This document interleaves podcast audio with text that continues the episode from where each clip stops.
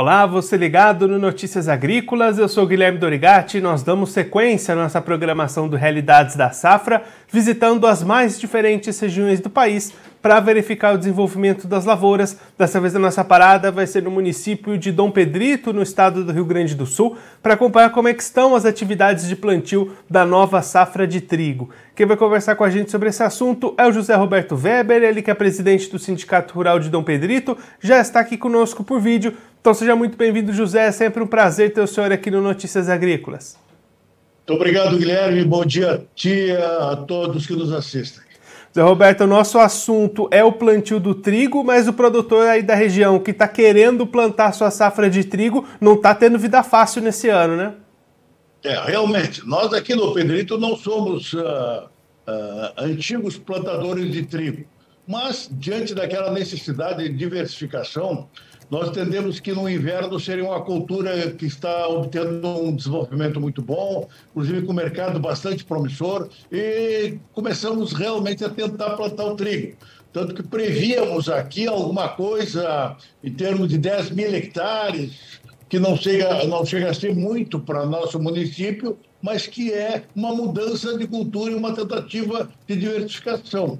Mas, infelizmente, nós não estamos conseguindo uh, semear. Porque desde praticamente o dia 15 de junho, e hoje é dia 12 nós, de julho, nós temos chuva praticamente todos os dias. E mesmo aqueles dias que não chove, a umidade não está dando, não está possibilitando que se implante a cultura. Nós já estamos uh, quase no, no, final do período recomendado para o plantio aqui na região, que seria 15 de julho, e tem muita gente já pensando em desistir. Uh, evidentemente, porque não gostaria de plantar fora da safra, especialmente num ano em que os custos de produção estão atingindo níveis altíssimos e podem até comprometer uma rentabilidade da produção. De qualquer forma, nós temos alguns diazinhos, alguns uh, conseguiram plantar. Vamos ver, nós não temos ainda os dados efetivos porque aqui, Guilherme, nós estamos praticamente parados, porque é chuva dia sim, dia também, e como eu disse, quando não chove, não dá tempo suficiente para o solo uh, ficar um pouco menos úmido. É, José Roberto já comentou nessa questão de desistir do plantio em função do custo de produção, mas esse produtor que decidir de repente não plantar, o que, que ele vai fazer com esses insumos que ele já tinha em mãos para fazer esse plantio? É, realmente, a situação do agricultor nos últimos tempos é muito difícil. Tu tens razão em relação a esse aspecto. Mas também, se há uma impossibilidade física de, de implantar cultura, não adianta chorar. Vamos ter que tentar redirecionar ah, esses insumos para outras culturas, eventualmente trocar algum produto com as ah, empresas vendedoras ah, e tentar, de repente, plantar um pouco além do prazo máximo permitido, não sei, aí vai ser uma decisão individual uh, que o Sindicato Rural vai acompanhar, evidentemente, mas que ainda não poderia falar com certeza a respeito dessa possibilidade. Mas o trigo, sem dúvida, é uma boa opção aqui para a nossa região. Eu falei que nós não tínhamos a, a cultura do trigo, mas uh, falei errado porque na verdade há muitos anos atrás nós tivemos uma cultura bastante forte aqui, inclusive com moinhos de trigo existentes no município, que na verdade ao longo do tempo, com todo o trigo no Brasil, foi sendo desestimulado e hoje nós passamos a viver praticamente da importação. Agora que as coisas estão mudando, nós estamos retomando então aquele hábito do trigo que é uma possibilidade boa, porque aqui o município, para terem uma ideia, na última safra, plantamos 151.500 hectares de soja e plantamos 36 mil hectares de arroz e em torno de 10 a 15 uh, ah, mil hectares de milho, sorgo uh, e outras culturas. E, então, queremos mais uma safra que seria de inverno, que seria uh, preenchida pelo trigo. Mas, diante dessas possibilidades, uh, eventualmente esse ano poderá haver uma, uma, um plantio menor, mas eu acho que a partir do ano que vem nós vamos incrementar esse, essa cultura aqui no, em Dom Pedrito. Ainda mais né, nesse ano que o estado do Rio Grande do Sul, como um todo, já teve uma safra de verão bastante complicada, né, com perdas do desenvolvimento das culturas de verão. Essa cultura de inverno poderia ser uma opção para garantir um pouquinho de renda para o produtor em 2022, né? Com certeza absoluta. Nós tivemos aqui na soja uma quebra superior a 50%.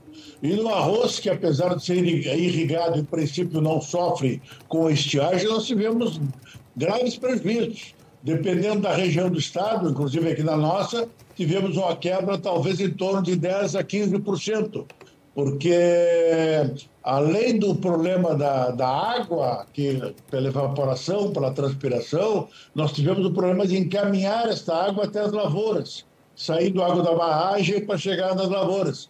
E os calores que fizeram aqui, no mês de dezembro, janeiro, quase chegaram a 50 graus centígrados, o que impedia o desenvolvimento da água pelo solo e prejudicou bastante a nossa cultura. Isso aí trouxe também um reflexo direto na produção bovina, porque as pastagens atrasaram a implantação delas em virtude da estiagem. Então, os produtores compraram menos animais para reposição, porque não tinham pastagem, e atrasou todo o ciclo o que, que vamos fazer? Não dá para lutar contra a natureza. O que nós tentamos fazer aqui foi diversificar com o trigo e agora enfrentamos mais essa dificuldade que a, a, a chuva que não quer nos deixar plantar. Então, Roberto, muito obrigado pela sua participação, por ajudar a gente a entender um pouquinho melhor esse cenário de momento aí para a região. Se o senhor quiser deixar mais algum recado destacar mais algum ponto para quem está acompanhando a gente, pode ficar à vontade. Pois não, Guilherme. O que eu queria dizer é que, apesar dessas notícias não tão boas, o que move a gente aqui, agricultor, o que nos move no campo, é a esperança de que a próxima safra haverá de ser melhor. Por isso é que o Brasil continua sendo o celeiro do mundo e vai continuar cada vez mais produzindo alimentos, porque o produtor tem a convicção inabalável de que a próxima safra será melhor e que nós haveremos de vencer as dificuldades. Muito obrigado, Guilherme. Bom dia a ti a todos. Roberto, mais uma vez, muito obrigado. A gente deixa aqui o convite para o senhor voltar mais vezes. A gente espera que da próxima vez que a gente falar, com melhores condições, melhores notícias para os produtores aí da região. Um abraço, até a próxima. Com certeza. Um abraço, até. Obrigado. Bom dia. Esse, o José Roberto Weber, ele que é presidente do Sindicato Rural de Dom Pedrito, no estado do Rio Grande do Sul, conversou com a gente para mostrar como é que estão ou não as condições para o produtor lá da região plantar a sua safra de trigo. José Roberto destacando que o produtor lá de Dom Pedrito estava bastante animado com essa safra de inverno, depois de perdas grandes nas safras de verão, tanto de soja quanto de arroz, apostava num crescimento da cultura do trigo, mas as chuvas constantes, há quase um mês chove direto lá em Dom Pedrito e aí o produtor não consegue realizar o seu plantio do trigo. Já tem muita gente, inclusive, pensando em desistir da semeadura já que a janela ideal para o plantio vai só até o próximo dia 15, a próxima sexta-feira. Então, o produtor correndo contra o tempo, tentando ainda conseguir alguma janela de plantio. Algumas localidades conseguiram uma janela pequena, o produtor plantou, mas de maneira geral, os 10 mil hectares previstos para essa safra devem ser bem menores do que isso em função dessas chuvas.